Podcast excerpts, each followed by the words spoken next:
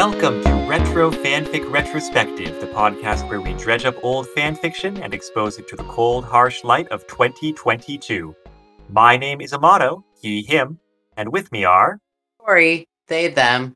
And Taran, he, him.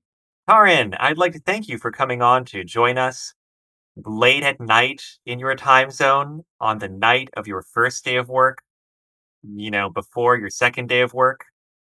Uh, yeah. If you lose your job over this, it is for a good cause, I assure you. yeah, and you know, I live in perpetual darkness as it is, um, which lets me tap into my inner rage. So it's a win-win. Mhm. Yeah, I mean, that tends to be useful as far as I can tell. Just as an aside, has anyone ever associated with like darkness with like peace in any of these fighting games or whatever? You know, like, or is, it- is, is always darkness hate? You know, never mind. I'm getting ahead of myself. Well, it's true though. So you need you want like someone to be tapping that Simon and Garfunkel like "Darkness, My Old Friend" and get superpowers from that, huh? It's I don't even know if that song is indicative of a particular right. calmness, but um, yes. All right.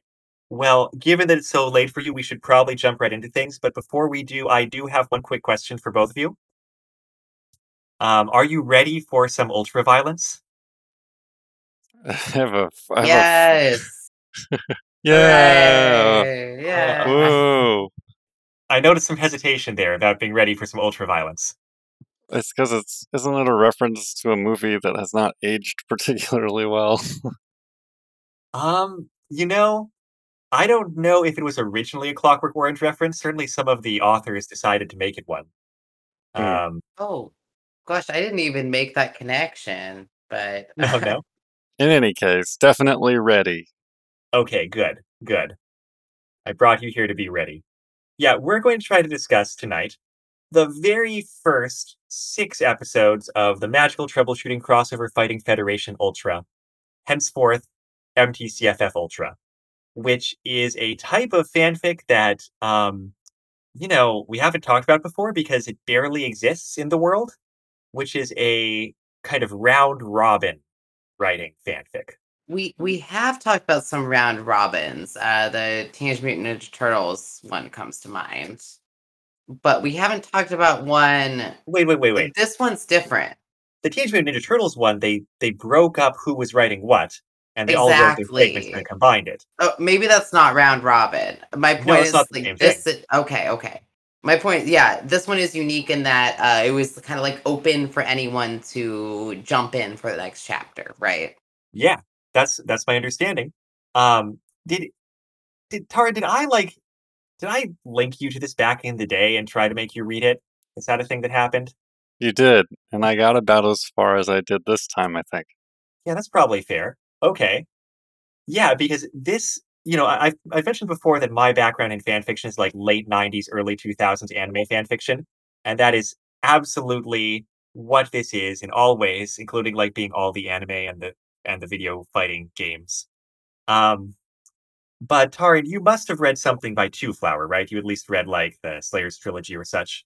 I did. Yeah, I read the Okay. Slayers trilogy. Um, what else did Two Flower do? Uh, he did um, some of the best Neverwinter Nights modules. Oh, that's Uh, right. That's right. including is it penultima, and then Yeah. also the the one with the Latin name that I can't remember. Not sure, but yeah, those were great. Um, and it's a it's super random that he he, he they Yeah, he, he did both. My question about uh about this kind of fanfic though that that Two Flower is uh sort of organized is, Mhm. is that he kind of or or some of the writers indicate that this might have been sort of a popular style. Do you remember if that's true? yeah. So here's my understanding. Um, Two Flower, real name Stefan, I think Gagne. I think you pronounce it the American way, not like Ganya. Stefan Gagne. Um, I think he's the guy who set up this website called Improv Fanfic. And Oh, so this was not the first anime inspired fanfic or uh, you know anime inspired fiction that did this format of people just signing up to write the next chapter, and then like someone writes a chapter, and then it's the next person's job to write the next chapter. There were other stories, I'm pretty sure, that preceded this on the Improv Fanfic website, uh, which was improvfanfic.com. I'm pretty sure it's no longer existent. And I remember reading a couple of those, but I read them th- coming to it through Ultra because I think once Ultra got going, it was kind of the crown jewel of that site. I think it had the most attention. It went on for longest. It developed the people who were like most serious about it eventually. Not you know not Mhm. as far as we've read or anything Right. like that. And so we're talking the very kind of turn of the century here. I couldn't find a starting date for MTCFF Ultra, but it um it's got to been like 2000 or something like that, maybe 99. But yeah, I, they ma- I'm not sure about that. they make some cultural references, which I think are around 1998. So I feel like it must have been not too long after that. Could have been 98 when it came out. Um, and so yes, this was improv fanfic style, and we're going to be getting to that. But the person who was kind of behind it and over the course of the whole series, uh, kind of tried to wrangle it, was still Two Flower, and we'll come to that a little bit, I think, as we discuss the trends we were seeing over the first six episodes that we read, which is a- approximately the first half by length of season one. Um, and just for reference, if you're not currently looking at the MTCFF Ultra website, there were nine seasons, uh, and the series almost concluded. There were two chapters left to be written in the entire series. One by Two Flower, which would have been the very, very last episode, and one by another author. And that other author, uh, I think, went AWOL. The website, the archive copy of the website still says at the top, Ultra number 90 is posted. Kristen, your part is due when it's done. And and that's how that's how it ended, like most shared projects on the internet. So close, though. I don't understand. It was very distressing as someone who was following this at the time. It was so close. You know, maybe an ending wouldn't have satisfied anyone who was a big fan anyway. Maybe it's best for just to just to be left as a as a possible all the Uh, possibilities, you know. I don't know. I don't know what this fanfic looks like in 9 seasons cuz it Yeah. shifts a little bit even in how we're like reading it for 6 All I can tell you is it it shifted a lot, and like the themes and the focuses by season nine are very different. Um, but also speaking as a fan of it back when it was coming out, no, it's not better. I just wanted it to be finished. Yeah. Well, that's that's most things I think for a lot of people. Like Lost, you know. So this had this had nine seasons, right? So how long did this go on for? When did it start? When did it finish? That's what I'm curious about. Because we did not read the whole thing to clarify. I didn't quite get that information. Like I don't have these dates really. Um, I feel like there's probably someone we can ask. I think like if we come back to this fanfic and read more of it, it'll probably be because we have a cool guest who was like one of the writers, you know, uh, or something. Mhm. If, if I can find anyone who wants to talk about it, because Oh, I, I don't think I can morally make you two read through all of it with me, much as I might want to. maybe eventually, right? I have skipped to the second to last episode. I haven't, you know, spoiled myself, but I've searched for dates and it says um, February 24, 2002. As I looked up the date just now, I realized this episode will be released almost exactly two years since the since my first Ultra episode appeared. Carrie Stump. Anyway, Good sleuthing. And by the way, while we're kind of talking generally here, and while I was checking in with you about whether you read Two Flowers stuff and such, I do want to note that Two Flower has gone on to like actually be a kind of serious game writer. He's the uh, director and main writer or co-writer behind the Arcade Spirits um, visual novel, which I started playing because I'd, I'd had a copy of it and never gotten around to playing it for a long time. And so going into this, I tried to. It's pretty good. Like the writing is still kind of sharp and clever, and it seems to have that sort of warm, warm humanism that I sort of expect from Two Flower once he matured as an author. I guess I should say Stefan Gagne because he didn't he didn't write Arcade Spirits or its sequel under the alias of Two Flower. sure. That's cool. That yeah, no, that's very good to know. And and um, so we have read other things by Two Flower, but I can't remember what they are. We read Slayers Reflect, yeah. Slayers Reflect. But that was like our episode five. Like that was years ago for us. I know it was so long ago. That's, but that no, it's good to know, and, and I I'm I'm glad to know that um he's had such a impressive career as well as participating in this project, which is in many ways such a unique project.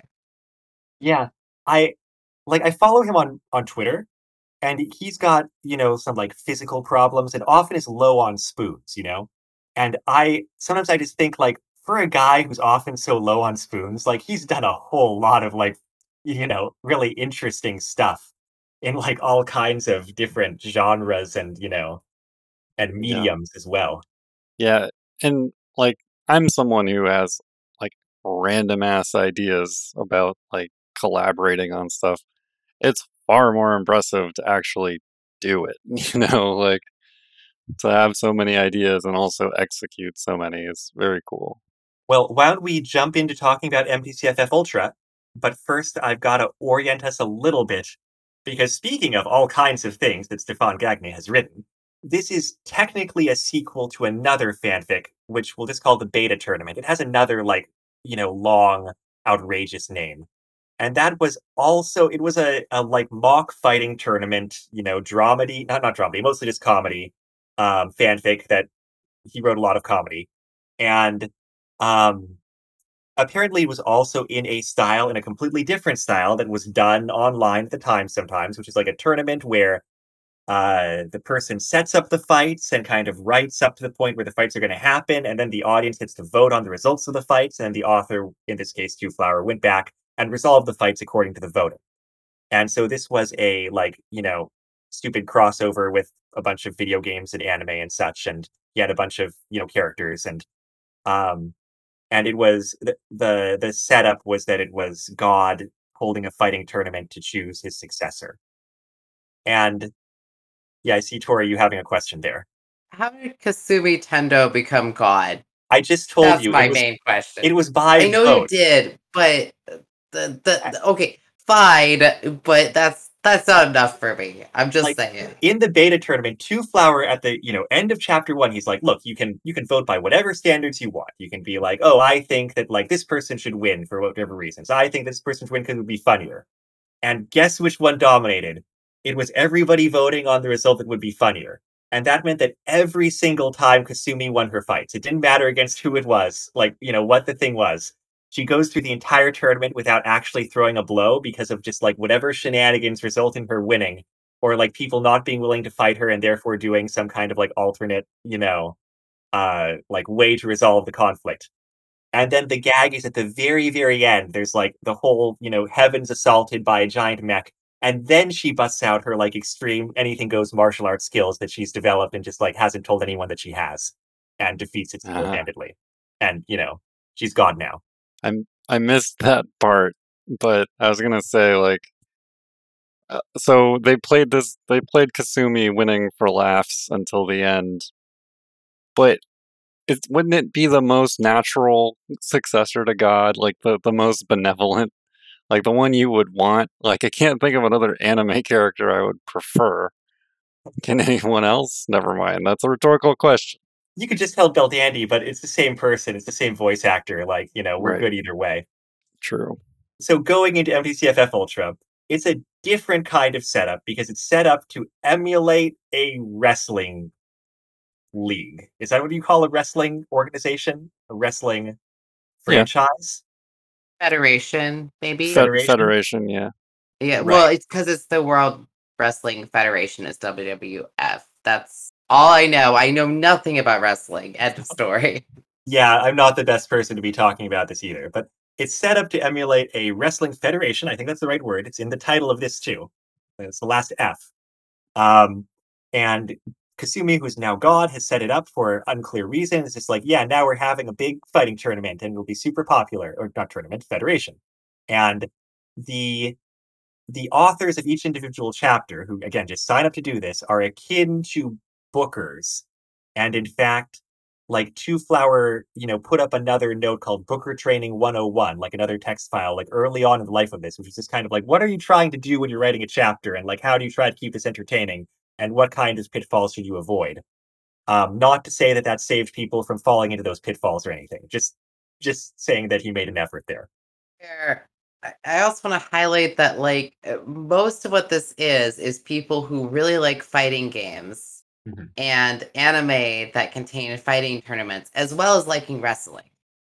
But I wouldn't say that most of these tournaments really mirror what wrestling is, which is mostly like it's performative in a sense, but it's it feels a lot more like a um like an anime style fighting tournament than it does or, or a fighting game Yeah, especially with the overworking plot, more like a fighting game that does like an actual wrestling thing.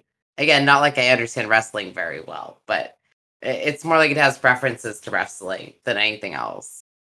I actually would disagree based on the little that I know about pro wrestling, which is that ever since like the mid 90s or something, it's been almost like the fighting is entirely secondary to like the narrative they're constructing, and every single Yeah. wrestler is in on it. Okay, that's fair. But like, wouldn't you also say that's true of like a lot of anime that are like tournament anime? You know, um, Yu Yu Hakusho, for instance. Well, okay, yeah, but what I mean is like like the reasons that the wrestlers win in pro wrestling are usually super random and like just as dumb as in these stories. yeah Oh, and good point. these yeah. stories are really like w- there's no like actual balancing of who's going to win in any given fight right there's no like power levels which i hate anyway but like there's you know Okay. so yeah. No, that yeah, no, that's an excellent point. And I suppose that's a good lead in for uh maybe we should start talking about how these tournaments go and what's actually going on. Sure, let's talk about what's going on. So, um, in fiction, what's happening is that like a big ultra dome has been constructed outside Tokyo, and like this this thing takes place there, like I think in theory every week. Um, you know, like a wrestling federation might. And we spend a reasonable amount of time with the voices of our hosts. Our hosts are Hiroshi and Daisuke, more or less from Ranma One Half, though they've been given personalities that are not, um, you know, are extremely exaggerated. Tori, I saw you cocking your head. These are anime only characters, more or less. My recollection is they show up in the manga, but they're nameless. They're just kind of background people who sometimes say things. Hiroshi has light hair, Daisuke has dark hair. Like, I guess they hang out with Ranma at school sometimes. And Okay. sure. I have zero familiarity with these characters. I thought they were made up. the only reason it makes sense to forefront them here is that in the late 90s and early 2000s, especially the late 90s, Ranma One Half was such a lingua franca of anime fanfiction writers. It's just like, you can't rely on people knowing a character from Xenogears, but you could count on them knowing all the Ranma One Half cast by heart. And like, you know, being able to to do something with them maybe. Which also leads to a weird amount of Ranma One Half in just even these first six episodes, compared to like, say, I don't know, Street Fighter. Just to throw something out there that you might expect to see a little bit more of. Yeah, and and I now that I read it, it sound it seems a little strange with like 25 years or whatever of like Ranma hasn't been that legendary in the modern anime. Like kids do not grow up watching Ranma anymore. They'll watch Naruto or whatever, not Ranma, which in my opinion is a shame. But but but I remember back then it was like, of course, like Ranma's one of the ones that everyone watches. So. Yep. So, so yeah, Hiroshi and Daisuke. I, I guess Tori, all you need to know about Hiroshi and Daisuke is that another another story that Two Flower wrote back in the day when he wrote Ranma One Half fan fiction is Hiroshi and Daisuke are dead. So they're that level of important characters. They're like hmm. akin to Rosencrantz and Guildenstern.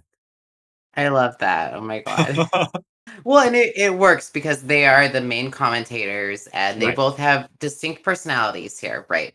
Um, Hiroshi is very enthusiastic about commentating on these matches, and Daisuke not so much. yeah, he's deadpan. And so there there's something akin to a Japanese like manzai comedy duo where like Daisuke could hit Hiroshi in the head with like some light object whenever he said something stupid and it would not be like completely out of character. Right. And and also the other thing that goes on with Daisuke is that he um because he doesn't really want to be there, he's usually thrust into situations even more so that he doesn't want to be in, and that's part of the humor. Right. And by the way, we, you just mentioned humor. I just want to say straight out here that these are trying to be comedy, especially at this stage of Ultra. Everyone's trying to be funny. Like they're trying to find ways to make the fights amusing. They're trying to find ways to make the things in between amusing. And so there's some attempts at like, oh, here's a serious plot thread, but they don't stay very serious. And I just want to say humor can be hard. Writing humor that holds up in the cold, harsh light of 2022 when you're writing it at the turn of the century um, is also hard. Preach. And I would say, for the most part, the humor doesn't hold up super well.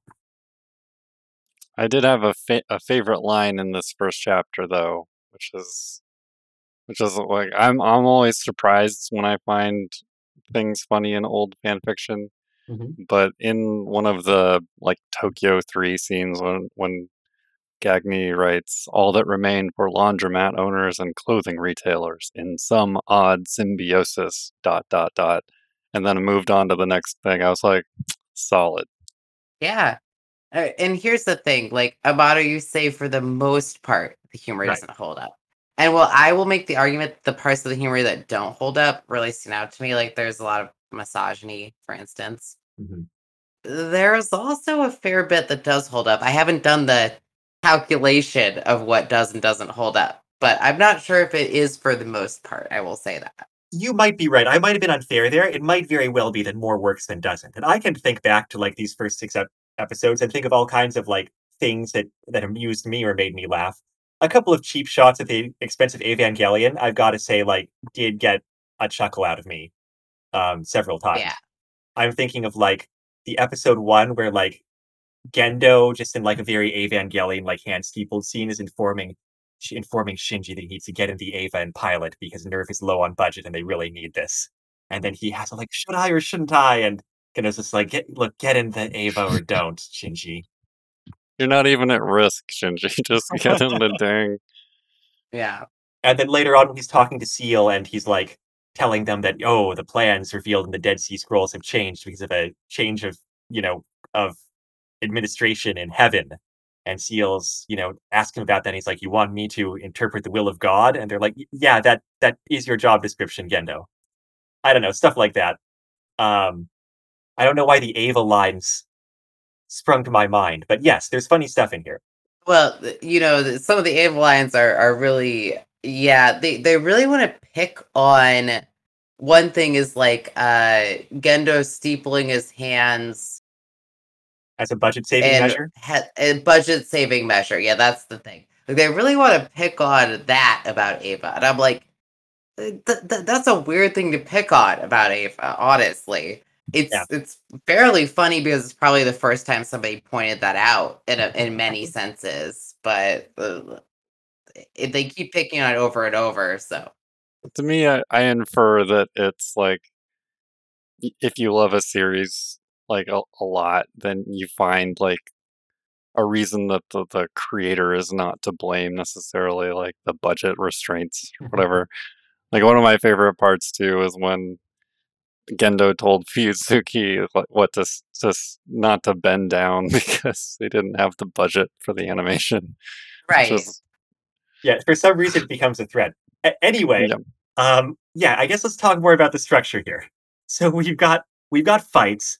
The authors just kind of decide what fights they want to have happen, but there's kind of a few championships belts, right? And our divisions are Gamma, which is just your usual kind of this is a character from a fighting game level of just like someone presumably beating up someone else. We have Lambda division, which is the same thing, but it's a tag team. So two Gamma levels fighters. Usually they're like characters who come in a pair, like Lilith and Morrigan from Darth from Darkstalkers are in Gamma. I mean, they're in Lambda.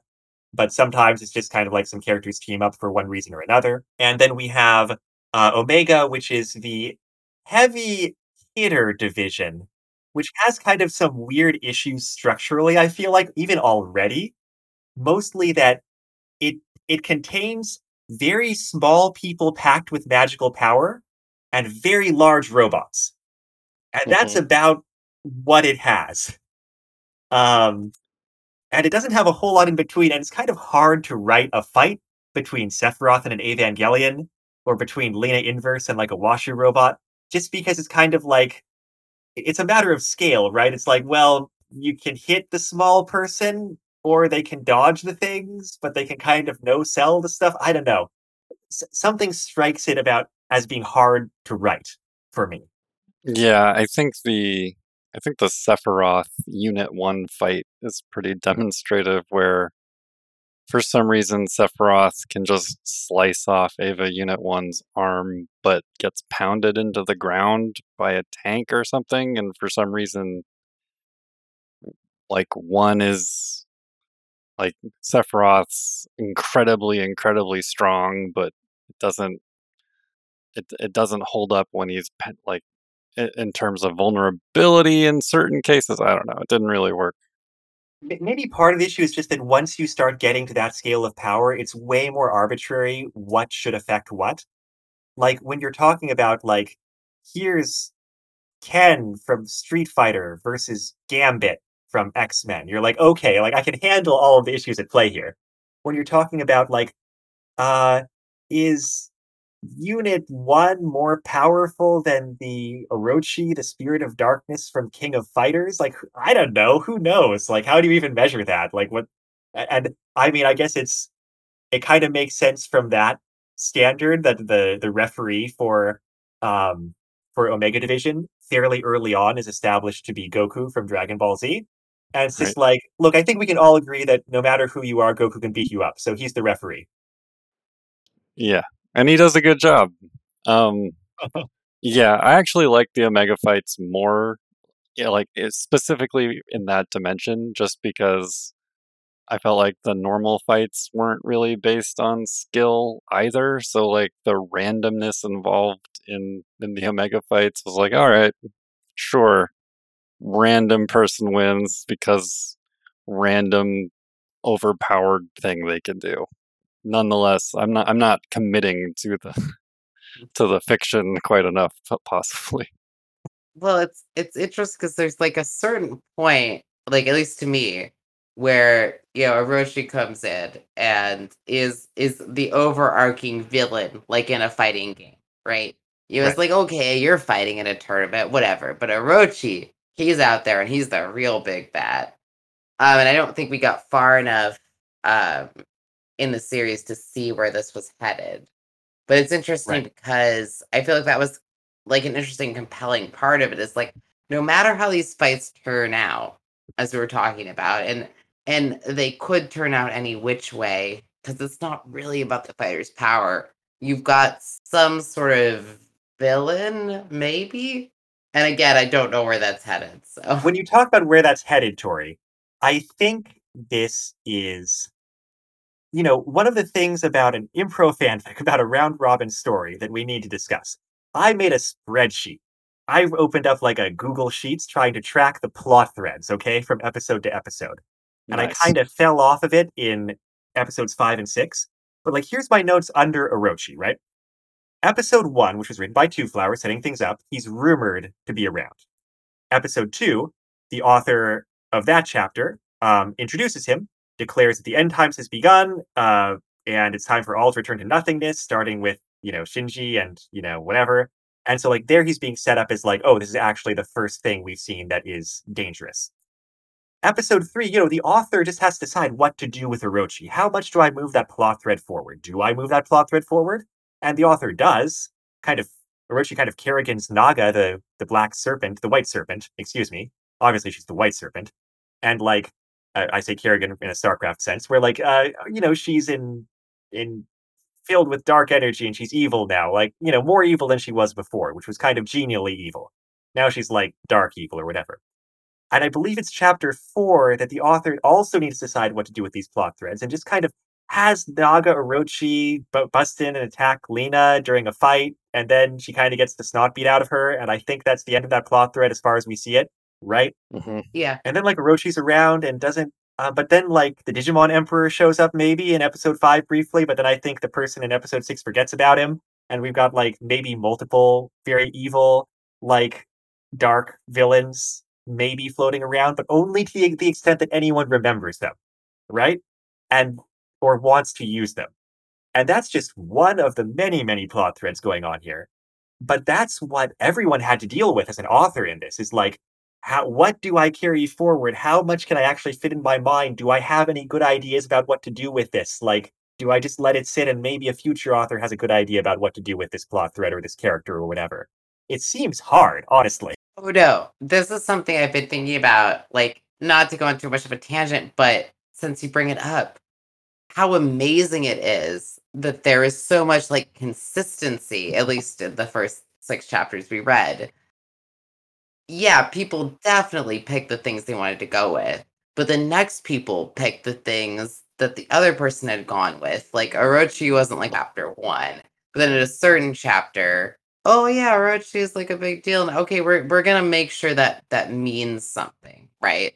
Like I can't remember if it was the start of chapter three or chapter four, but it was Orochi, you know, trying to use heavy metal music to inundate uh Naga into being a, a dark entity as well. And I don't know how much this is all gonna carry forward. It's a bit funny. It but it's like somebody went, Oh, we're gonna pick up on this thread and we're gonna run with it. So I feel like these authors had a unique cohesion that you you wouldn't normally see from the style of fiction, I, I would assume.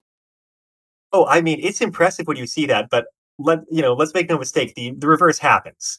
Like where people just kind of forget about something. Sure. And so. I'm I'm thinking of But like, like, how could they not, you know? it's like is it episode one that Two Flower has uh Shinji in his first fight, and he wins the fight by going berserk, and they open up the the plug at the end and he's not there. And like as someone who's seen Evangelion, you're like, oh shit. Oh, And right, then- right. and then he doesn't appear in the next episode, and by the third episode they forgot about that and he's just back. Um, and you know, that happens too. I, I I don't know why I'm talking about Eva so much here. Like, there's so many other characters here, and for some reason I want to talk about Shinji. Something's wrong with me.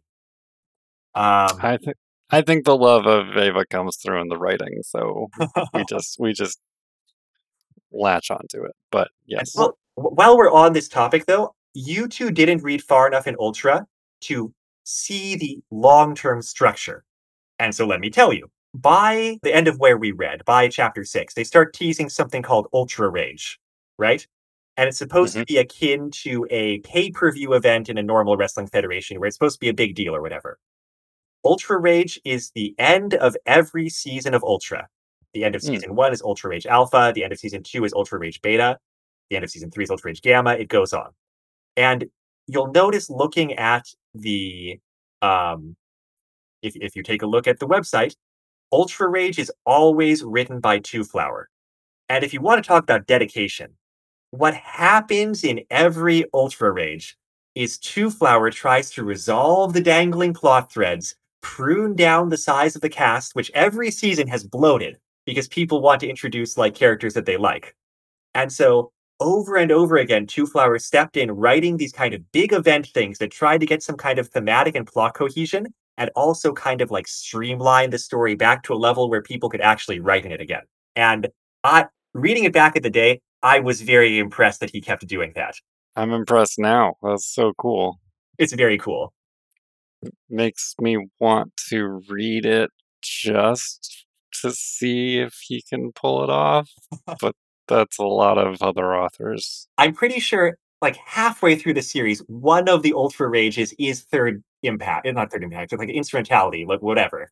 Um, talking of Evangelion, like that's just a thing that happens halfway through the Ultra series. You know, all kinds of stuff happens. It's crazy.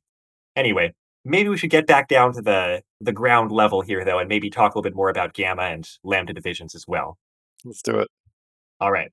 So the characters in Gamma Division again are mostly fighting game characters.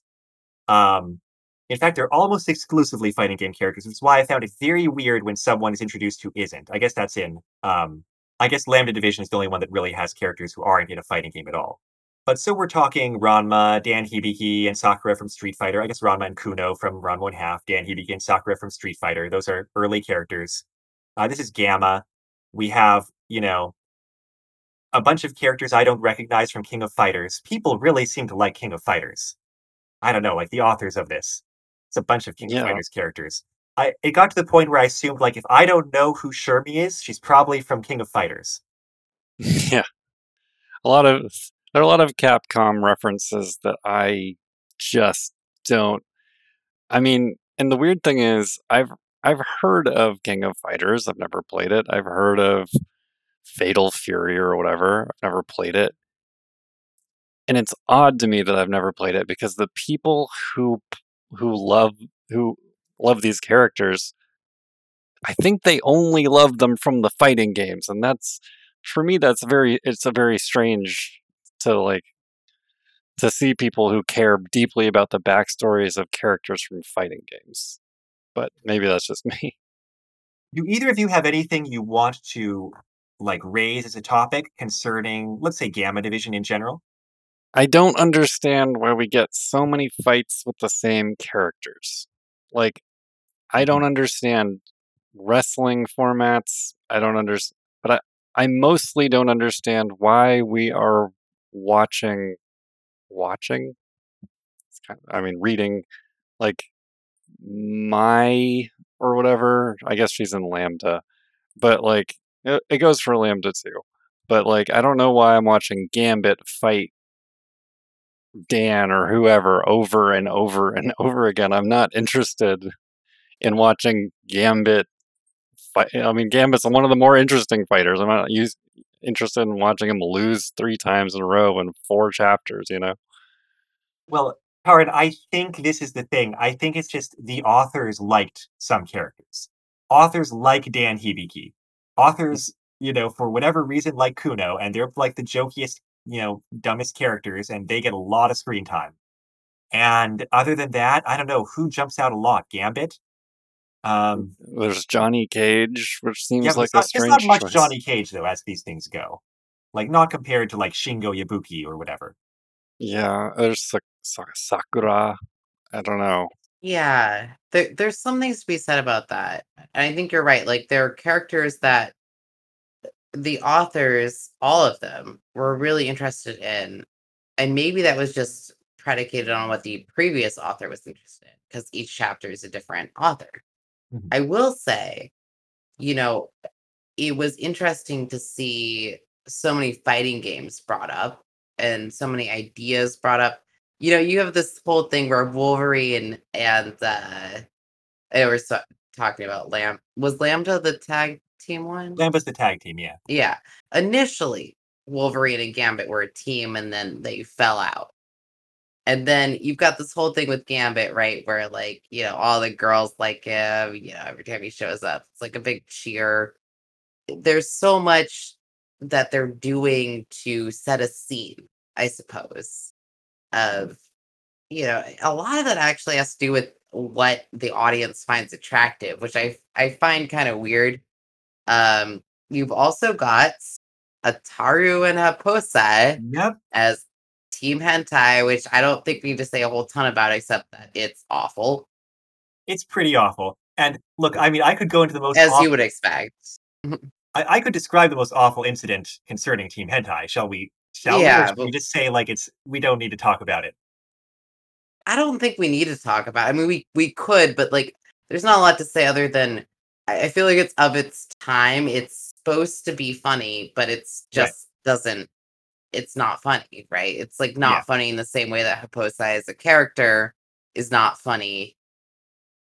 Well, without going into details, their appearance as like special judges in what is it like chapter five definitely Mm-hmm. had me just when it was set up had me doing a like Marge Simpson disapproving kind of sound, and then by the time it got to the resolution of it, I I made a very long Marge Simpson disapproving sound. Um, Mm. but my my other complaint is that Ataru isn't even a little bit a fighting game character. Mm-mm. Happosai, sure, second round of a fighting game, secret character, super annoying because he has a tiny Yeah. hitbox. that is fair. And I will say what is funny about that whole scene, the whole scenario, I mean, is that um Happosai and Ataru are in the hospital together. And Happosai encounters him and says, uh, you know, oh, you, I don't know if I could train you. You're weak, you're puny, whatever. You have no muscle tone. But if we team up to be Team Hentai, and I know the thing you're avoiding talking about Amato is they're basically just doing awful things in order to win against female opponents. Well, no, I was thinking of a different thing, but but yeah. Oh, yeah. okay. Maybe It's not. okay. But uh, my point is, is that you could almost call that a clever way to make them a fighting team, except that it's just awful. You know what I mean? Mhm. But going back to my point for a moment. Oh yeah, the most important point. Go on. Oh, sorry, Taran. Yeah. the weird the weird thing to me about uh about about it about the sort of small cast of characters i guess there's a rule they can only introduce one new character to the tournament per chapter Well, Is per chapter per bracket, I believe, which Uh, means that in like there end up being several in some chapters. I think. sure and it'll it'll spiral out of control but like for for the first few chapters for there to be like fights between the same seven character or eight characters it's just odd to me because in a regular fighting game you have access to like 30 characters who are all fighting each other so this is actually fewer fighters than in a fighting game even though it's the ultra tournament of like the multi-dimensional whatever just seemed odd but Well, I, I think that's a deliberate choice, though, to give room for future writers to bring in who they want.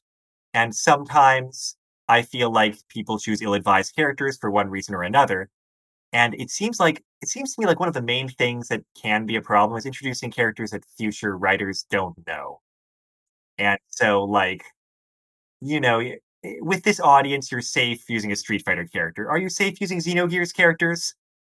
Probably not because like that's you know it was a, a cult classic but it's also an infamously dense rpg that i don't know many people who have actually played yeah um, but you know someone is excited about those characters and introduces them into the the federation or whatever um oh by the way the other character i want to complain about shadowcat also not a fighting game character and also like she's coming from excalibur i love excalibur love Katherine Pryde her powers are the worst for interesting fights. It's just either they have something that can hit her Yeah. and they win, or they don't and they don't win.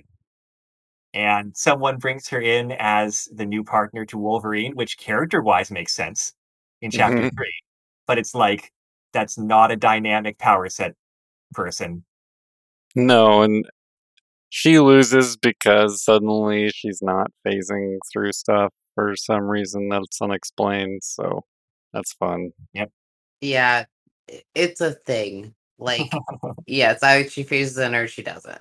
But I will say there's something very well done about a story that can do this, that can because you this wouldn't work if if each author couldn't write a fight scene well. Mhm. And some of Shadowcat's fight scenes, despite the fact that yes, you're right, like it's like either she phases or she doesn't, are written very well. I, I most of the fight scenes are written very well. So I think that's something to commend because we've read a lot of fanfic where I mean, I recently complained about the Kenshin fanfic where I just didn't understand the positioning and the placement of the characters or why the fights worked. This is almost all tournament style fight scenes that to work. Mhm. And they do from multiple authors. So I will give it that. And there's all these clever touches like besides the individual things that like individual fights or individual kind of fighter characters it's fun seeing people bring in their like good ideas for kind of the world and like the setup in general. Like someone introduces the humanoid robot orchestra in i want to say chapter four maybe five and then from then on everyone like has intro music when they come into the ring. It's like that's a good idea. We talked about how how kind of satisfying it is Goku not being a contestant but being the referee of Omega Division. That's really great. And it also made me laugh that like um an author introduces Mario as the referee for Gamma Division. And I'm like, yes, because one of the things Mario does is referee for random sports. So of course he's like dressed in a ref outfit there, like, you know, at the side of the ring being the referee. Like that's old school. That's perfect. Yeah. I will say the sort of the touches that don't make sense to me, just to be the downer on the flip side, is I feel like most of the guest announcers don't make any sense. Mhm. Like, like they make they make Ash a guest announcer for some reason. Ash Ketchum, Right.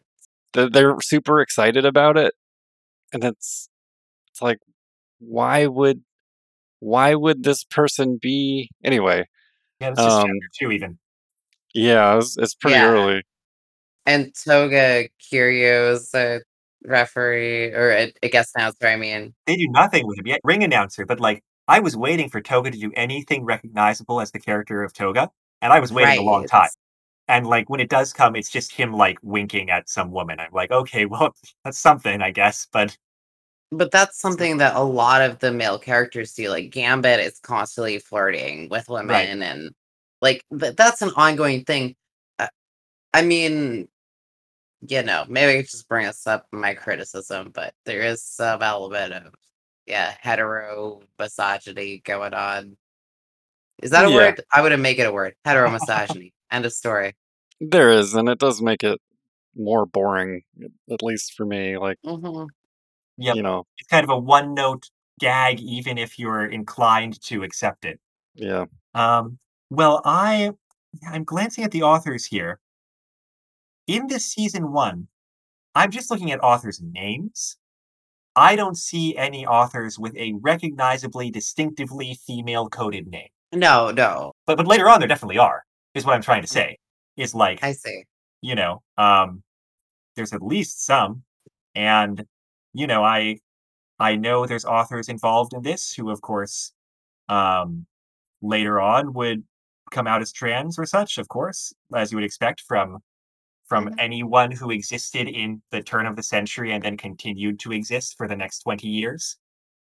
Sure, and, and I don't I don't think that we should really like pick on the authors for their their genders so much as like and even for their attitudes in particular. It's just something they were inundated with. They were going with the themes of the media they were consuming. For sure. And I I just wanted I I just meant it kind of into like who has a voice in this room in the first Mhm, um mhm. in the first half of season one, This is what we're looking at here. That is fair. Yeah. in that kind of sense. Yeah. Let's see. Um, just as a prompt of conversation, anything we want to say about Lambda more specifically, which is the tag team. We were already I was already complaining about about the Shadowcat Wolverine ticket, but I I guess I I kind of like even though it ties into all of these like you know male gazy shenanigans, I kind of like that Lilith and Morrigan as a tag team end up being kind of the dominant champions of Lambda for the whole thing that we read, just because I wouldn't kind of have expected them, but it's like, okay, you are like ancient demons who have a huge wealth of fighting experience and a wide range of powers. Like, yeah, you're going to beat up Shampoo and Mousse. Who cares? Whatever. Yeah, I- think the most dominant champions generally, like as uh, in terms of which ones are dominating their their own division the most. Um, and they, I think they also are in a fighting game which has tag team combat. Yeah, Yeah, I don't. I've never played Darkstalkers. I've never played King of Fighters. I barely played played Street Fighter. I played the third Ranma one half fighting game with my college roommate a fair bit, and I played Miss Hinako. So, like, I'm not, I'm not the best person to be talking about this.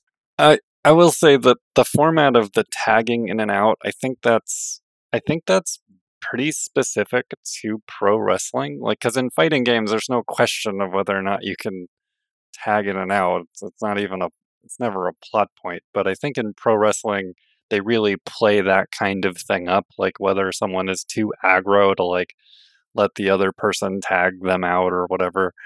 Um, which which I liked, but if I also was like, I don't I don't relate to this. Like I don't know why they can't just throw a flag or something like uh, you know. Um, but it, it made for some ra- rather amusing shenanigans. So maybe that's why that's why it exists as it is, as it is. Like, um, uh, like is it Sakura? Is it one of the other Sakura like people that uh, like cho- chooses not to leave uh, because she's pissed off or whatever? I liked that. Uh, maybe my, I don't know. Sakura never is in Lambda, but yeah, uh, yeah, it's got to be, it's got to be wrestling specific because you're right. In any fighting game, if you lose your first character, the second character would just come in, um, no Right. problem. And I'm sure amusing shenanigans are, of course, the whole point, both in a real professional wrestling context and in this.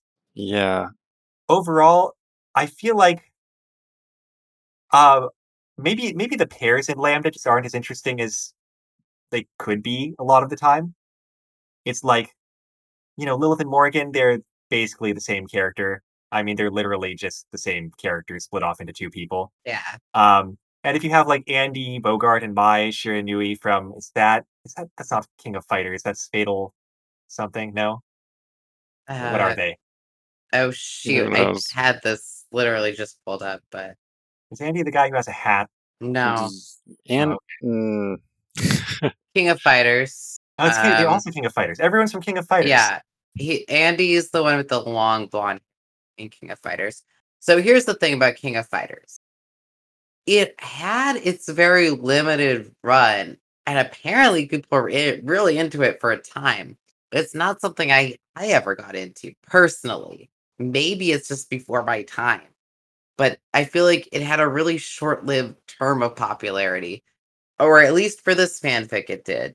A lot of people, there's a lot of King of Fighters characters in this. Our editor and fighting game expert Della confirms that King of Fighters is also a tag team game, by the way. So like Mhm. thematically makes sense there. I think the weirdest part of Lambda for me is the um, Ash Pikachu combination. Yeah, that doesn't make any sense. Ash is not a fighter. Okay. Yeah, no, and the worst part is that like eventually Ash and Pikachu lose to Ataru and Happosai, Yes, well, right? the, the gag there is actually decent. It's one of the rare team hentai gags that is not actually hentai specific. It's that Ataru is inured to electricity because he's built up a resistance from being shocked by love all the time. And I was like, okay, Yeah. I accept that as a gag. Yeah.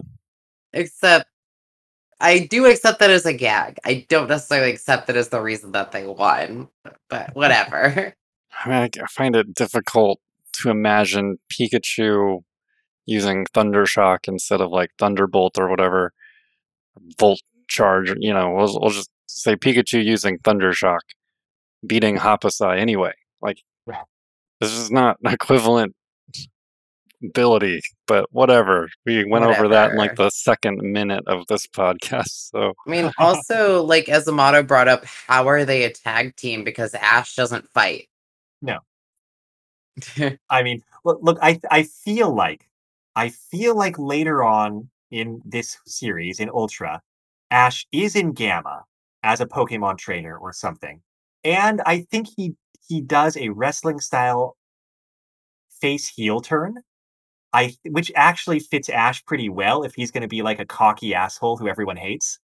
Like it's actually a role that he can slot into pretty well. yeah. My recollection.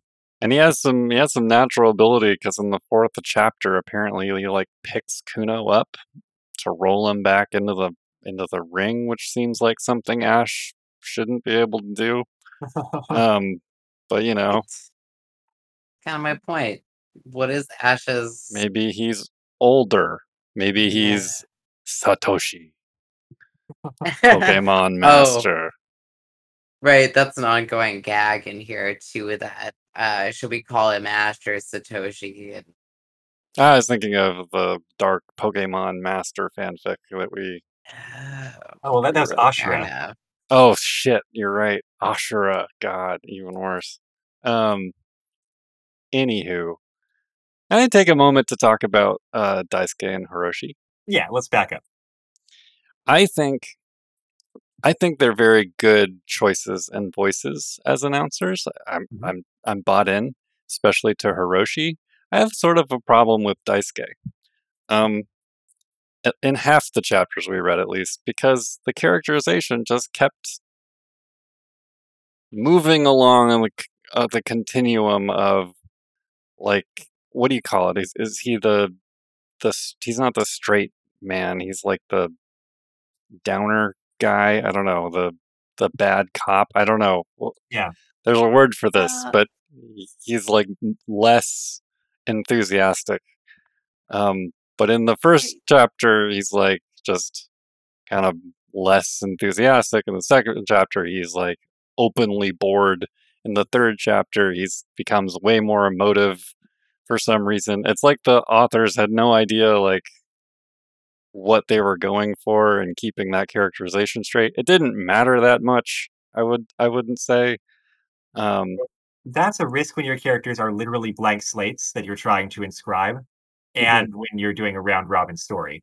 I, I would imagine in the long term they settle down into, or uh, Daisuke in particular, into a more consistent, you know, personality role. that'd be nice. Um, I I do think extremely enthusiastic Hiroshi is is written very well. Um, which is probably easy. I don't know. I've never tried, but regardless.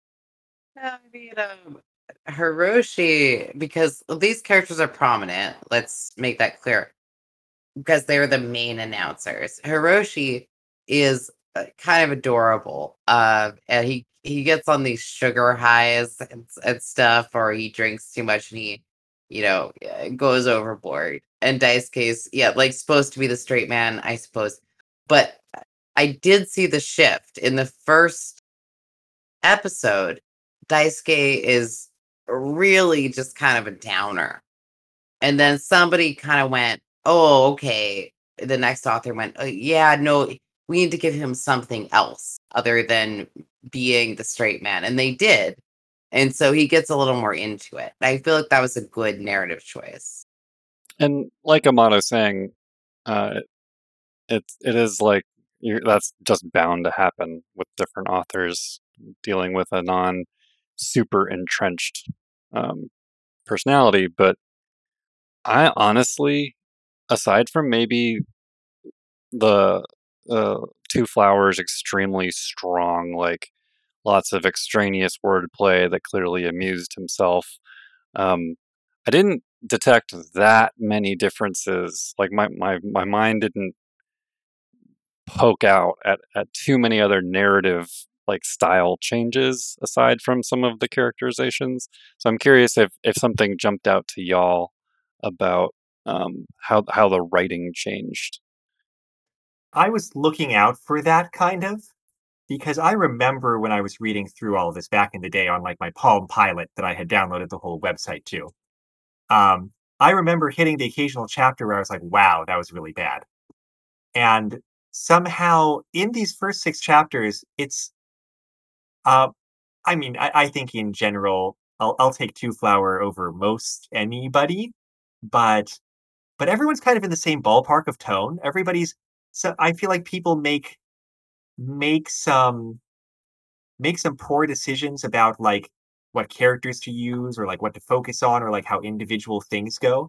But the tone and the kind of general writing quality stays more consistent than I was expecting, especially this early on. Uh, which I think is to the credit of the project. That's reminding me, like there is a chapter where someone inserts IRC friends into this, the like the beginning of the story, Oh like yeah, which was weird, but then they quickly disposed of them as like real characters. Then they popped up a couple times to make comments, which seems strange, but like that was I feel like that was the biggest deviation I noticed. Um, which is cool. Like that's you know, um, I'll just not read any more of the fix so that I can't be disappointed. You know, yeah, there you go. Well, we'll see how Well, that goes. like I mentioned before, there is something to really praise about the internal consistency of this, despite the multiple authors. So, More consistent than you'd think you would be able to manage, right? Um, oh yeah, in for in some ways. Well, we've we've kind of been circling around the main things about this. We we're not doing it chapter by chapter, obviously. Is there anything else you two want to discuss? Um, I'd like to just throw out as a possible prompt. Are there any plot threads or characters that grabbed your attention over the course of this that you wanted to see more from? Yeah, what what's up with Orochi slash Chris? Yeah, I don't know. Apparently, King of Fighters. Who- That's the answer. is that a King of Fighters character? Because yeah, like I said, I I literally no experience with King of Fighters, but it's an ongoing thing, right? Despite all these matches, there is something that each author has seized on, you know, by chapter six that we've read, even though this whole thing is How many chapters? Much more than six. 90. Um, yeah, something like that. Yeah. All right, there we go. Um, this whole thing with Orochi, who is kind of like a god of hate, um, who keeps coming back and keeps wanting to have, you know, some interaction with this. As far as we get in chapter six, I believe it's literally just like, oh, this is an opportunity to kill as many humans as possible because they're fighting. I don't know why he's seizing on that. It's fine, it's whatever. But it feels like a big bad, and it's a big bad I'm interested in. Because otherwise, it's just a tournament, and I'm not sure why I'm that interested in this tournament. I will say I like that because it sees my interest, but I am not at all sure where it's going. I I did not find that interesting. In fact, it felt Really? it felt shoehorned and like it's like, oh, this is like in a fighting game. There's a big bad and just sort of ominously manipulating things, and eventually you'll confront them. It is interesting that they confront Orochi really, really quickly because everyone's super badass in the Omega division, so it wasn't too difficult. But my like my major my the only plot line I'm actually interested in uh, throughout this fic is what they're doing with God, like with Kasumi, which is like and the reason I'm interested in it mostly is because I kind of hate how they're characterizing Kasumi. They're sort of framing her as this lightly manipulative, like trying to make everything fit into some sort of grand design of a plan. But I don't want that. Like I have very strong feelings that Kasumi is should just be this nice, polite person who is not passive aggressive. And like this this is hashtag not my Kasumi. well, I don't think it's That's ever fair. framed that she's doing anything that is not going to be for the good. But yeah, it's clearly like, oh, there's bigger issues at play for setting up this tournament than just her stated goal of like, I think everybody would enjoy watching it and have fun. Sure. And in chapter two, it also implies that she's like one of like the other reason might be that she's sort of distracting everybody while she's cleaning up the the multiverse or whatever, which I, That would be I- very clever if that's what they went with. I do not remember. yeah. Um but like in almost every chapter they're like they're like Kasumi smiled mischievously or you know what whatever like like she she's doing something to point people in the right direction and like I get it. I just I would prefer she be more ineffable than that even if she is you know pushing everyone in the right direction. Um but I'm not trying to criticize I'm I'm just I am compelled. Like I am I'm very interested. They have managed to hook me into like wondering what the heck like the end goal Kasumi's end goal here is if it's not just a you know a nice fighting tournament. Well, I I mean, obviously that's at like the center of the whole premise, and that is like a main plot thread that's gonna be, you know, moving onward. And I'm sure like, you know, the kind of thing that that Two Flower had to address at Ultra Rage and that sort of thing. I do know that in the long, long term of Ultra, she doesn't stay God forever. I remember that. There's like Mm. few thi- there's few things that I remember from reading this in my youth, right? And it's weird. And like one of the things is like Taro from Ranma One Half shows up. I will not be using his full name out of respect for his preferred name. um, but like, and he's he's a guest announcer, which is unbearable because he's such an asshole. And like, you know, that's in character because he is, but he's he's unbearable to read. But I'm reading this and I'm like, geez, this guy Taro, he becomes kind of a significant character with character development later on. I remember a few things about his arc, and that's weird. That's weird that this guy is going to like end up being kind of significant, and I'm pretty sure that like, you know, a bunch of other characters that I see here, like Gambit, he's not going to be significant in the long term. You know, it, it, it's it's just interesting. It, it's it's the sort of interest that you get from this sort of incredibly organic project where like nothing is being planned out much farther than maybe a few episodes ahead by Two Flowers specifically as they gear up for Ultra Rage. And even then, there's no way he can know exactly what he has to write until the chapter before that is handed off to him. I think that's neat. Um, yeah, find finding the character that either just sort of works for all of the storylines, or that the most authors can write the best, or that for whatever reason is just sticks out among the others, or is the favorite of Two Flower. You know, whatever whatever the reason is. Handsome Taro is like I actually enjoyed reading his his announcing, so um, I'm excited to imagine that he becomes super interesting. I appreciate that you remember Handsome Taro as his name because that's the single best gag in the original Ranma One Half manga to do with him.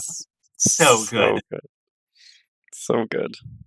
Um, should we wrap this up, or is there anything else we want to? Oh, Tori, I didn't check in with you about plot threads or characters that you became interested in as this progressed. Oh gosh, no, I, I think I've covered most of the things that were interesting for me. So All right. we can wrap it up for sure. Yeah. Let's do it. Let's wrap it up because we could ramble in all directions, but let's Right. That's the main thing, right? Like I could say a million things, but let's just say the few and move on. Great. So when we end an episode, we start by talking about something we might want to complain about or that we think could be done better in the story that we read, and then we end with compliments to end on a nice note. So, what's our major complaints about MTC FF Ultra chapters about 1 through 6 out of 90? I mean, mine's like kind of obvious. It's just like, you know, the, the, there was a Taro and Happosai being Team Hentai, and they literally like fight against Lina Inverse by groping her. It's fairly horrible. But uh, look, I could state that and just say that, but it's it's more than that. It's like there's Sakura versus Sofia That's the. Sexiest the woman. Yes. Yes. So, Where Sakura, literally being a teenage girl, has to go and switch her costume to like not, you know, she's usually dresses in a sailor, or a, I mean, sorry, a school uniform, you know. an anime version, yeah, right. Yeah, right. But she switches to a black leather school uniform to fight Sofia, and it's basically mud wrestling, and it's basically horrible. So, yeah, that's the easy one. I'm Wait, just gonna pick on the easy one. That's what I was talking about before, but but but that's not the worst thing about it, is the thing. I The worst thing about I that is not that it even. happens. The worst I thing about it is the know. judgment at the end and the reasoning behind it. And that's what I, I was like, oh my god, no, don't. Yeah, it's it's just bad. It's hard to talk about. Yeah. But I can agree with you. That is the worst thing about this whole Yeah. thing that we read. Uh, Look, I just want to say though that uh I understand that it's sort of like this is not an I, in no way is this an excuse, but it is a product of its time. And I fully believe, I, I truly hope that the authors now would understand how messed up that was. But it was literally reacting to what the media was already doing Yeah. in and of its time, right? And I'm sure you're right, Tori. I'm sure none of the authors involved would be okay with that kind of thing if they were writing it now. I would Um, certainly hope so. I mean, I'm not sure of that, but I will say I hope so. Yeah. So that's my Well- biggest complaint in the story. I would second that, but since I should say something different, here's my main complaint. Taran kind of touched on it in being like, this is oddly weighted towards certain franchises, but more generally speaking, you've got a bunch of characters from a bunch of franchises. And what I want to see is them interacting in interesting and unexpected ways. And there's actually a lot less of that than I would think. Because, for example, um, I found myself very pleased by the end of where we had read with Shingo Yabuki. He's a character I don't care about. I, I didn't know him. I don't know King of Fighters, whatever. But like he's a student. He's like a studious student, martial arts student. And by the end of where we read, he's run into Ranma, who is a prodigy, of course, as well as being, you know, highly, highly trained in martial arts, both naturally talented and, you know, has has like puts all his effort into it. And Ranma's very impressed, has all these special techniques, and like Shingo like wants to be his student and like so he starts learning these kind of like flawed versions of anything goes you know or like techniques that Ranma's picked up and like you know, that's cool. And it made me interested in him because he was connected to a character I knew. And that kind of thing helps when you're running into characters that maybe you don't know. But there's there's not as much of that as I would expect. Like Lina Inverse, I like Lina Inverse. Does she have any interesting interactions with any character outside her own franchise? No, not really. Just full stop. No. But Amato, this is maybe also something I didn't fully explain in my complaint is that a lot of the female characters don't have a lot of interesting things going on for them. They're usually Mhm. just judged on their appearance, if that makes sense. No, I, that makes total sense. Um, but yeah, it's just. uh, But I guess, but the specific, specific complaint I'm making is just that at this point in the story, the authors are not mixing up the characters as much as I would like, and not doing enough, like interesting developments with them outside of the ring. Mostly, it's just like in the ring. It's like, okay, what happens if Ken fights Kuno? Let's find out. Not like who is the friend that Kuno is making at Ultra, or like, you know, anything else like that. And then, you know, there's some, just not enough. And I, Yeah. I think my vague recollection is that more interesting things happen later on because I was talking about Taro, handsome Taro. One of the things that happens to him later on is he becomes Ultraman. So, like, I know we we reach that point eventually. You know, it's it's also something I forgot to say is that a lot of what happens with the male characters is based on how they flirt with the female oh, characters. yeah. Like whether there is the their main characters or not. Like Gambit, a lot of his thing is like, oh, all the ladies cheer for him that he forced with someone off screen. So that might be a compounding or like a criticism, right? Is to say there's a weird element of like heterosexual attraction that overtakes character development. Anything else happening? this. Yeah. Yeah, yeah. there's like a lot of that for some weird reason. Anyway, moving on. I hear you.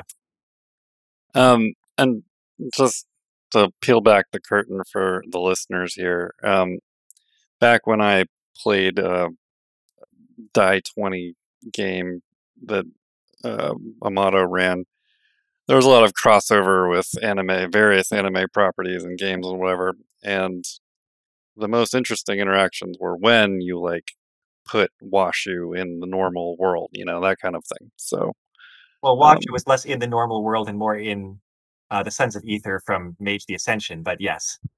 Um, Yeah. See, that's what I'm talking about. Um, I think those are great criticisms. I mentioned my issues with the characterizations of Kasumi and Daisuke. Um, so I'm going to focus on just generally. I thought that chapter three kind of sucked, mhm. um, and uh, and I, it make it, it makes me wonder if it kind of sucked on purpose because there's the line the line that's like, I didn't think an American t- could take someone from Japan or Nerima. And I'm like, does this person not know that Nerima is in Japan? Because I, I honestly, and then there's like, Gambit gains a time delay ability to wall to his power, which like makes him completely overpowered, but no one ever references it again. Mhm. Um, anyway, that's the kind of petty petty criticism I have is that chapter three could have been better for me specifically. well, that's the problem with, um, you know, this kind of project is that you just let anybody write stuff. Yep, that's also the beauty. I know. also the beauty. I, I definitely did notice that maybe it's a different point. Someone apparently not realizing Nerima was like in the Tokyo metropolitan area. Yeah, Yeah. I, I remember seeing that a lot in um in old fan fiction. I remember one of the stories I MST'd made a big deal about it was a Sailor Moon Ranma crossover, of course. Made a big deal about like Juban and Nerima and like, oh, how far away clearly they must be. And it's like, dude, they're both part of Tokyo. You can just take a train. Like, yeah. Anyway, um, okay. Well, let's move on to praise. What did we like most about this first six out of 90 chapters of MTCFF Ultra? I think I've mentioned that there are points that I found it funny. Um, I think the thing that stands out to me the most is sort of the like with fanfic, I'm always I think I mentioned this last time I was on. Like what I'm looking for is some reason to like get back into the source material. Mhm. And there's a lot of Ranma in this. And it's just and the I feel like the Ranma characterizations are generally pretty strong and I think that um Ranma itself is for me is like like that's a reason I still remember, still love it is cuz the characterizations are so consistent and so so cemented in my mind and um I, I was like wondering what adjective you were going to use about the characterizations in Ranma One Half, and yeah consistent is a very like accurate one. yeah and uh and so even though this is a crossover fanfic what stood out to me the most were the Ranma parts being like oh yeah I'm down. I'm down with this. I don't care as much about the You mentioned the like seeing the love for Evangelion from the authors in this, but like the the love of '90s anime fanfic authors, I mean late '90s, early 2000s for Ranma One Half, definitely, yeah, oozes through all over the place.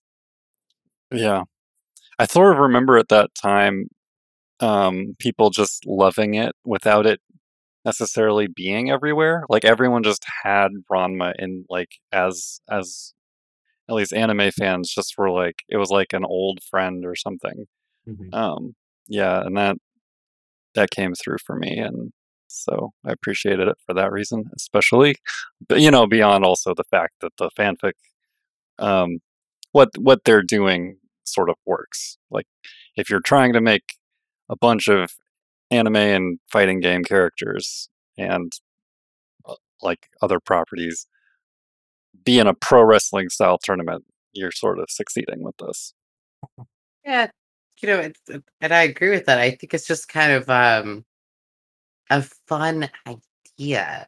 Like I've never cared that much about wrestling, but there is this like really fun performative element of it.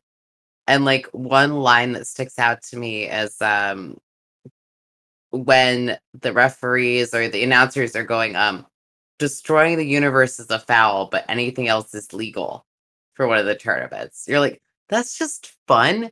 And it really highlights like all of the uniting components of these different series, like Dragon Ball Z and these dramatic fighting games. You're kind of going, oh, yeah, we're acknowledging, right? We're acknowledging how dramatic all of the and like abstract and bizarre all these series are, and we're unifying them. And I think that's very fun. I think the concept is just very fun. And that's what I like about the most. Yeah, and Tori, I think that leads into kind of what I was thinking here, which is that um obviously the coolest thing about this, in my opinion, is just the impro format and the fact that it was handed off and like but but like by people who were making an effort and people like kind of tried to yes and each other and tried to kind of like reconcile these different things that people put in and you know in the long term like lots of effort went into that. But even you see that even just in these six chapters that we read. And I think the premise is really conducive there because, for one thing, it's comedy and it's really just kind of like off the wall shenanigans, which I think must be a lot less intimidating to try to write than if you were trying to write a chapter of an ongoing story that was trying to take itself at all seriously. Like, it must have drawn in people who otherwise would not have written this kind of thing to be like, oh, yeah, I can do it. Like, I, I can jump in and write some of this I see a couple of these names as like recognizable fanfic authors whose names I recognize, but that's not most of the people who are writing these chapters. Um, and just like fan fiction in general kind of can draw in a lot of people who otherwise might not be writing. I think this as a setup was probably good for drawing in people who might not otherwise even be writing fan fiction. And like it helps that you can kind of focus on the characters that you know and that you like, and you can maybe bring in a character that you really want to bring in, and you can kind of play around in the ways that you want to play around with it. yeah Yeah, I- I- that's an actually a amazing point, which I wasn't even thinking of fully. Um, and I love that for that sense of community, right? But I also, you know, as a, like a, like a little bit of a connection point, was thinking, oh, this did bring people together in a way. like people who uh, who wanted to write. I guess that's basically what you're saying. But also like it's it's very unexpected to me that so many people would write such a cohesive thing together. Like it worked despite the fact that they were very different people. And I think that's cool too. I think might be overplaying how cohesive this fanfic project is story, but, Uh, but yes. I I appreciate that thought as well. I, I think I would enjoy doing this. Like, if I think I would have fun writing a chapter of a fanfic. I have a feeling I would get so into it that I would like want to shepherd it and be like, oh, these plot lines have to like come to a certain conclusion. I think it would be even cooler to like just completely let go of whatever you create and being like, it's yours. Mess it up however you want. Hey Taran, I just want to Hmm. say, um, chapter ninety one of Ultra, the slot's still open. Yeah. Whoa, really? Take that over. Mm. I would have to read all of Ultra, wouldn't I? That sounds Herculean. Season nine at least. Fair enough. Again, though, that's the cool part. 90, 90 chapters of this, people kept going and they cared about each other and the story enough to keep doing it. That is cool enough for me.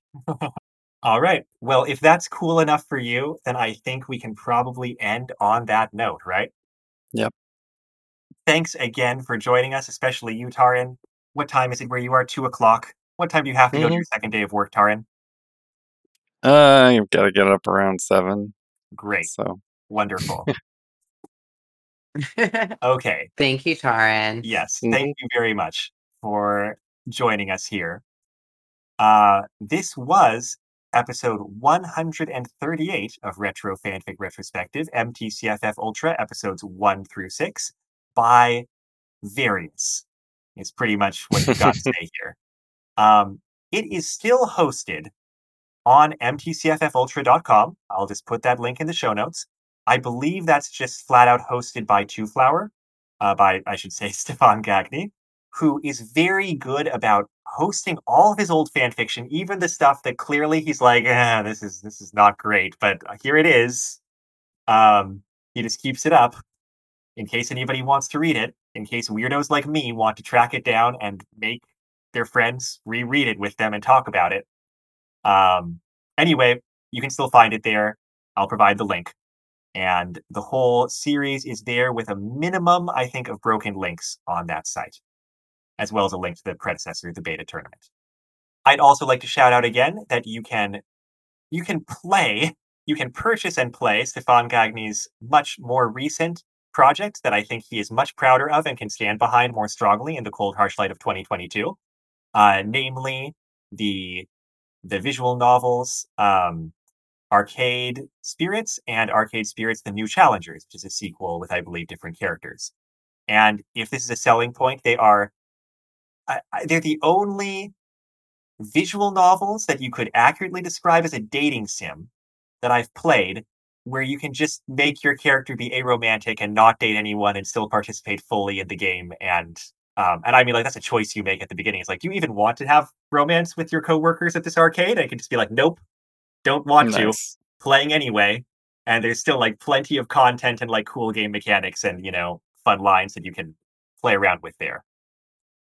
It's all fun stuff. Go look at it and maybe play it. The intro song for the podcast is The Weekly Fair off of the album Poupi's Incredible Adventure by Komiku. The outro song is Run Against the Universe from the same album. You can find this album and other works by Komiku at loyaltyfreakmusic.com. Our podcast is edited by Della Davis, who is now back from a European vacation and now has to edit us talking about MTCFF Ultra back in the trenches. You can find our website at retrofanficretrospective at uh, .podbean.com, excuse me, or bit.ly slash retrofanfic. And if you have questions, comments, or thoughts about the episode, or if you are a former, you know, ultra writer and want to get in touch or share your thoughts, you can contact us on Twitter at retrofanfic, Facebook at retrofanfic, or send us an email at retrofanficretrospective at gmail.com. You can also leave comments or reviews on Apple Podcasts or whatever podcast service you use. I'm Amato. I'm Tori. I'm Taran. We're just three Earth life forms trying to survive under new celestial management. Until next time, take care. Folks, we had one hell of a show tonight. Is that your Hiroshi voice, Taran? Just what I imagined, exactly. Work with me here, Amato. That's a better reference.